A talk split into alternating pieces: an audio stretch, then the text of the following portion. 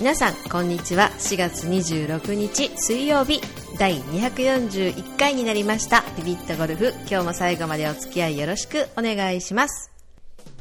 はい皆さん前回の配信からのご無沙汰ですがいかがお過ごしでしょうか、えー、私はですね相変わらず元気にあちこち飛び回っておりますが、えー、昨日ですね前回いろんな配信でご紹介しましたように関西フレンドリーカップというものがありましてそこに行ってきました。はい、これはですね、えー、いついつかな？多分1ヶ月以上前になると思うんですけど、えー、兵庫県の三木ゴルフクラブというところで第1次予選がありまして1チーム4人でプレーして、えー、4人のダブルペリア後の上位3名の、えー、集計で上位2組が次の、えー、府県決勝ですか？に進めるという感じだったんですけど、えー、たまたまその2組目に入ることができましてその次の予選会が昨日ありました。で場所はですね東条の森カントリークラブの登場コースいろいろあるんですね登場コース、宇城コース、大倉コースってあるんですけど、えー、東条の森カントリークラブの登場コースというところが会場でしたのでそちらの方に行ってきました。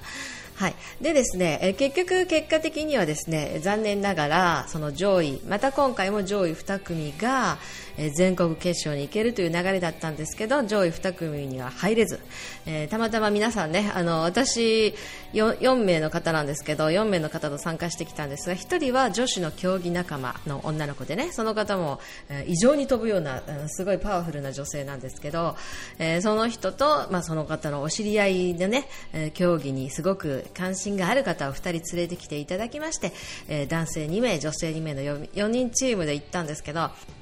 たまたまですねそのお二人の男性の方のうちのお一人の方が私と同じゴルフ場に所属の方ででしてね。でまたすごくお上手な方であのこの間、つい先日ですね23週間前だと思うんですが理事長杯というのがありましてその理事長杯を優勝された取られた方ということで今年はですね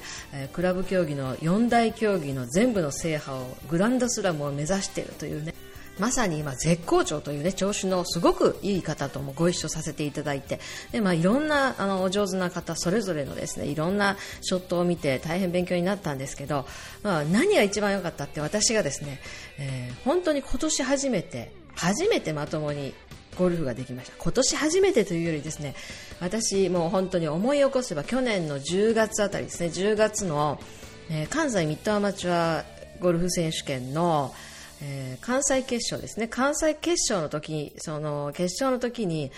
首と腰をダブルで痛めて首はまあまあ 2, 2月ぐらいにね今年の2月ぐらいに治ったんですけど腰の方がやっぱりこう打つと痛くなる。あの一日中痛いわけじゃないんですよ。普通の生活している時は全然痛くないんですけど、まあ、長時間立ちっぱなしであったり、ゴルフをしていると後半痛くなってきて打てなくなるとかね練習場だったら、まあ、私は今だいたい200球ぐらい打つんですけど100球を超えるあたりから痛くなってきてもうちょっと打ちにくいなになってきたりとか、まあ、そういう状態をねずっと繰り返してきたんですけどたまたまですね今回は、まあ、今年初めてねあのまあ、予選会の時もそうなんですけど、まあ、今年はちょっとあの頑張らないといけないなという試合の感じだったのであの痛み止めのロキソニンテープってありますよね。あの整形外科でもらうやつ。あれをね前の晩に腰に貼っていったんですよ、まあ、去年もねあの後半腰を痛めてから後半の競技は全部痛み止めのロキソニンテープに助けられてなんとかラウンドしたんですけど、えそれ以降はですねなんとなくこう、まあ、自然治癒というかねその湿布に頼らないで痛い時は痛いと感じて練習を控えるようにしようというそういう、まあ、自分なりの考えであまり痛み止めの、まあ、薬を飲むとか痛み止めのテープを貼るとかいうことをせずに練習したりラウンドしたりしてたのでね。あのなんとなく調子がすごく悪いなって思ってたんですけどあのたまたま本当にねあの6ヶ月ぶりぐらいに痛み止めのテープを貼ってラウンドしたら本当にクラブが軽いというか体が軽いというか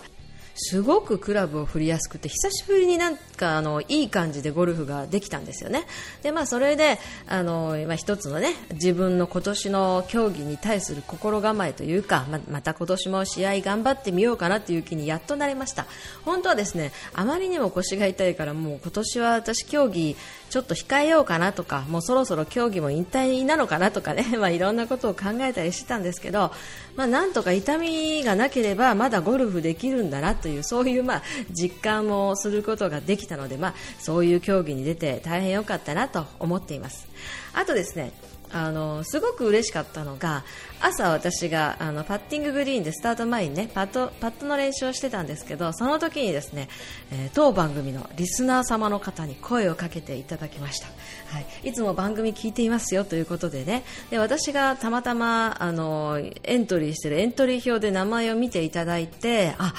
ゆきひろいさんが来るんだということで、あの、頭に入れておいていただいたようで、朝私がパッティンググリーンでパットをしてたら、あの、いつも聞いてますと声をかけていただきました。で、もうすごく嬉しくて、やっぱりね、こういう番組を配信していると、どれぐらいの方が聞いていただいているかっていうね、その、まあ、ブログのアクセス数が何千ありますとか、そういうことで大体の把握はできるんですけど、やっぱりその生の声で聞いていますよって言っていただけるとすごく励みにやっぱりなりますよね。ですごく嬉しかったです。はい。あの、まあ、お名前出していいかどうか聞かなかったので、えー、Y 様としておきますけど、えー、お声掛けいただいてありがとうございました。またですね、あの、他のリスナー様も、皆様もですね、競技にいろいろ出られている方とかね、競技場の会場で見かけましたよというようなコメントを去年もいただいたんですけど、ぜひおけが、お気兼ねなく声をかけていただければ励みみになりますので、またよろしくお願いします。Y さんどうもありがとうございました。はい。ではですね、今日もいただきましたコメントを一つご紹介したいと思います。私がですね、前回アプローチの不調を克服しましたというね、あの、お話をしたと思うんですけど、それについてご質問いただきましたのでご紹介しましょう。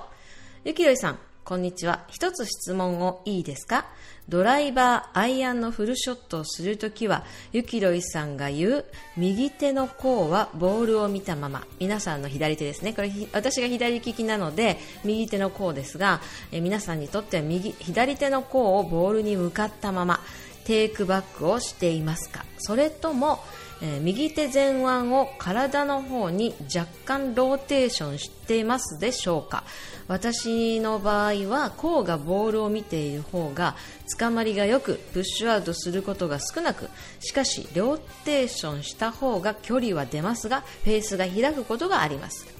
ここが克服できれば一つのハードルが超えれる気がするんですがというコメントをいただきました、はい。えー、この方はですね今は、もともと神戸のグレックさんなんですが今は東京の方にねお仕事の関係で転勤されたので東京のグレックさんからいただきました、はい、このことなんですがあの私前回ですねすごくアプローチが不調でなんでこんなにあの球が捕まらないの？と思っていたらフェースがやっぱりこのアドレスからテイクバックにおいて手が手手ごとですね。手手のままこうフェースが開いていって手首が弱いという感じでしょうね。フェースが開いていって戻りきらないままインパクトを迎えるのでややフェースが開いたままこすったようなすっぽ抜けたようなねそういう当たりになっていたので、えー、ちょっと当たりが悪くて全然球がこう捕まってない感じっていうどう言ったらいいんでしょうね。これは本当に自分の手元に伝わってくる感じなんですけど何か捕まりが悪い悪いって悩んでたんですがそれをですね私の場合は右手の甲ですね。皆さんの場合は左手の甲がずっとボールを向いているような意識でアプローチをする。それもグリーン周りの細かいアプローチですよ。フルショットじゃない例えば10ヤードとか30ヤードとか50ヤードとか、ね、そういうま小さいグリーン周りのアプローチとかそういうのを主な話なんですが手の甲が、えー、ずっとボールを見ているようなイメージでアプローチをすると球が捕まって距離感も合うようになりました。捕まるので一生懸命振らずに済むのでコツンと当ててれば当てればシュッと飛んでいってくれるのでなんとなくこうフェースの面に対して大きくぶれずに当たってくれるというね小さな冬でも思った距離が飛んでくれるようになって良くなりましたというお話をしたんですけど、まあ、それについてですねあの私が聞いたところではアプローチあの例えば3時から9時っていうんですかね。4時から8時までのスイングとか3時から9時までのスイング。そういう小さいものに関してはフェースの面をなるべく変えない。ずっとボールを睨んだままというようなイメージでアプローチをする方が球が捕まりやすくてすっぽ抜けたりというミスが少なくなるということだったんですがただですね私が聞いたプロのお話によりますとアイアンのフルショットであったりドライバーのフルショットである場合は多少やっぱりフェースは開いて閉じていくという動きが入る方が飛距離は断然に伸びるということだったのでえー、もっともっとドライバーの飛距離を伸ばしたい私にとってはですねアプローチではそれを意識するんですが大きなショットではそれは全然今は意識していません。はいなのでですね、あの、例えばそのこのグレッグさんのようにですね、いろんな大きなショットも、例えば引っかかりすぎたりすっぽ抜けたりして大きなミスを呼ぶような感じだったら同じように大きなフルショットでもずっと手の甲がボールの面を向いているんだというような意識を持ちながらショットすればいいと思います。それがどちらが自分がこう思ったところに球を打てるかっていうそれがやっぱり一番大事なんじゃないかなと私は最近つくづく思います。ね、私もですねあの今すごく今というかねずっとなんですけどもうゴルフってどうやったらうまくいくんだうまくなれるのかなっていうことはもう常にずっと考えているんですけどまた最近一つね新しいあのことを紹介していただきましてこれはですね私が所属しているゴルフ場の研修生の男の子なんですけどね。その人にあのゆきさんこんな本ありますよ。これ読んでくださいみたいなね本を紹介していただいてそれをですねちょっと最初あの何ページかあの前半の方を読んだんですけどそこでなんとなく自分であなんか昔これはできてたけど今はできてないのはこれなんだっていうポイントを見つけたんですね。でそれを踏まえながらこの間フレンドリーカップに行ったらいきなり今年初めての70代が出たと。そういう感じだったのであのやっぱりねいろいろ皆さんいろんなことを考えていろんな勉強をしてゴルフをしてると思うんですけど何何かをきっかけにすごくゴルフが好転するとか、まあ、私みたいにそのちょっと前までこの去年の秋口まで絶好調だったのに、まあ、私あの今クラブハンディキャップ5なんですけどね。去年の夏の成績をずっとスコアカード出してたら去年の年末にですね6から5になって片手になったみたいなね。そんな時があったんですけどハンディキャップをもらった11月にはもう腰が痛くて首が痛くて全然ゴルフできない状況でそんな時にハンデ5ってもらっても全然嬉しくなくて 本当はね。全然嬉しくなくて。で冬場の間ゴルフ場に行って普通にレギュラーティーから回ると90近く叩いたりとかね。もう全然ハンデキャップにそぐわないプレーばっかり続いててもう自分の中ですごくへこんでたんですけど何かしらのきっかけ今回はそのあの研修生の人がね教えてくれた本をきっかけにですねあなるほど。私これを忘れてたっていうあるポイントを思い出してすごくゴルフが良くなりました。なのでですね何をきっかけにいいショットが戻ってくるかまた今までできなかった素晴らしいショットが新たにできるようになるか。もうそれはですね皆さんの日々のうん練習練習とかね、まあ、私もあまり自分がね練習場で練習しすぎて硬いマットでダフりすぎて腰や首は痛めてる方なので練習場でたくさん球を打つだけがいい練習だとは最近ちょっとね思わなくなってきたんですけどまあ、いろいろゴルフについて考えるとか、うん、そういうゴルフに携わるっていうんですかね。いろんなことを考えていかに自分がゴルフ上手くなるかっていうことを考えて自分の中で自分の中にあったこのポイントっていうのはいつか必ず見つかりますから皆さんなえずに 私みたいになえずに頑張って練習やゴルフの理論の勉強とかねいろいろ頑張ってもらいたいと思います、はい、そんな感じで今日は第241回でしたが次の第242回も楽しみにお待ちください。今日もありがとう。